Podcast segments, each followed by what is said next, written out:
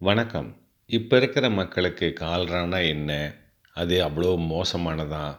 அதனால் என்ன நடக்கும்? ஏன் அதை கண்டு அந்த காலத்தில் ஜனங்க ரொம்ப பயந்தாங்க அப்படிங்கிறது தெரியாது. அதை பற்றி தெரிஞ்சுக்கிறதுக்கே கால்ரா பற்றிய ஒரு முன்னோட்டத்தை இப்போது நம்ம பார்க்கலாம். காலரா நோயை உருவாக்கும் கிருமி பேர் விப்ரியோ காலரா. இது உடலை பாதிக்கும் ஒரு வகையான நுண்ணுயிர் தொற்று. குழந்தைகள் முதல் பெரியவர்கள் வரை எல்லா வயதினரையும் பாதிக்கும் பெரும்பாலான சமயங்களில் மிதமான வயிற்றுப்போக்கு மட்டுமே இருக்கும் அல்லது அறிகுறிகள் இல்லாத நோயாக இருக்கும். ஆனால் நூறில் அஞ்சு அல்லது பத்து பேருக்கு அதிகம் பாதிப்பினை ஏற்படுத்தும். நோய்க்கிருமி தாக்கிய முதல் ஆறு மணி நேரத்திலிருந்து அஞ்சு நாட்களுக்கு ரொம்ப பாதிப்பு இருக்கும். அதிக திரவ இழப்பு அதனுடன் ரத்தத்தில் உள்ள உப்பு சத்து இழப்பு நீர் இழப்பு இவைகள் மூலம் உயிருக்கே உழவைக்கலாம் சரியான நேரத்தில் போதுமான உப்பு சத்து கரைசல் அல்லது ரத்த நாளம் மூலமாக குளுக்கோஸ் தராட்டலாம்.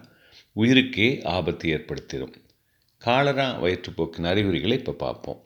ஒன்று மிகக்குரிய நேரத்தில் அதிக அளவு வயிற்றுப்போக்கு திடீர்னு ஏற்படும். ரெண்டு மலமானது அரிசி கஞ்சி போல் தோற்றமளிக்கும் மீன் இறைச்சி நாற்றம் அடிக்கலாம்.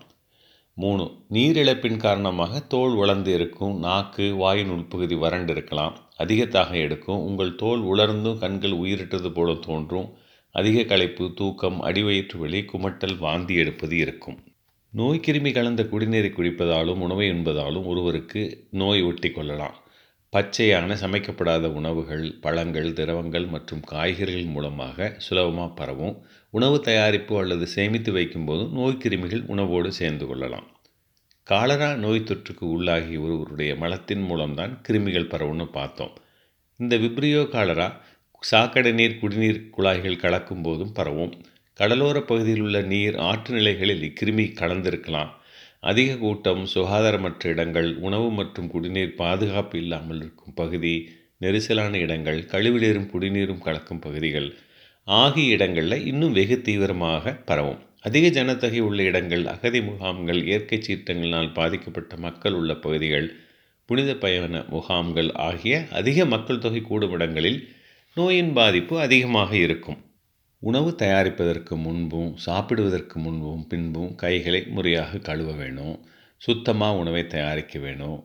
குடிக்கும் நீர் கொதிக்க வைக்கப்பட்டு இருக்கணும். அல்லது சுத்தகரிக்கப்பட்டிருக்க வேணும். கழிவறைக்கு போய் வந்த பின்னர் கைகளை சுத்தம் செய்து தான் அடுத்தது வாய்க்குள்ளே கொண்டு போகணும். காலராவை தடுப்பதற்கு தடுப்பு மருந்து இருக்குது ஆனால் காலரா தடுப்பு மருந்து ஊசியாகவும் இருக்குது வாய்வெளி மருந்தாகவும் இருக்குது ஒரு வயதுக்கு மேலுள்ள அனைவருக்கும் நோய் தடுப்பு மருந்து தரலாம். அதிகம் காலரா நோய் தொற்று பகுதியில் உள்ளவர்களுக்கு மட்டும் இந்த தடுப்பு மருந்து பரிந்துரைக்கிறாங்க. இது வழக்கமாக போடக்கூடிய தடுப்பூசி கிடையாது. காலராவால் பாதிக்கப்பட்டவர்களுக்கு என்ன வகையான மருத்துவ சிகிச்சை தேவை அப்படிங்கிறது இப்போ பார்ப்போம் காலரா நோய் ஏற்பட்டவர்களுக்கு அதிக நீரிழப்பு உப்பு சத்து இழப்பு ஏற்படுகிறதுன்னு முதல்ல பார்த்தோம். எனவே இந்த இழப்பை ஈடுகட்டுவது தான் நமக்கு தரக்கூடிய மருத்துவ சிகிச்சையின் முக்கிய குறிக்கோள். அதற்காக உப்பு சர்க்கரை கரைசல் வாய் வழியாகவோ அல்லது இரத்த நாளம் வழியாகவோ குளுக்கோஸ் ஏற்றுதல். இதன் மூலமாக இழந்த நீர்ச்சத்து உப்புச்சத்துக்களை உடலுக்கு திருப்பிச் செலுத்தலாம். காலராய் நோய்க்கிருமிகளை ஒழிக்கும் நுண்ணுயிர் கொல்லி மருந்து பாதுகாப்பானது. குழந்தைகள் முதல் பெரியவர்கள் வரை அதை எடுத்துக்கொள்ளலாம் நோய் எதிர்ப்பு சக்தியை உருவாக்கும் தடுப்பு மருந்து போடும்போது சிலருக்கு காய்ச்சல் அடிவயிற்று வலி குமட்டல் வாந்தி இருமல் மற்றும் வாய் உலர்ந்து போவது என இருக்கலாம். இந்த பிரச்சனையில் கட் கவலைப்பட வேண்டியதில்லை. தடுப்பூசிகள் நோயை தடுப்பதற்கு மிக உதவியாக இருக்கும். ஆனால் எந்த ஆபத்தான பக்க விளையும் இவை ஏற்படுத்தாது.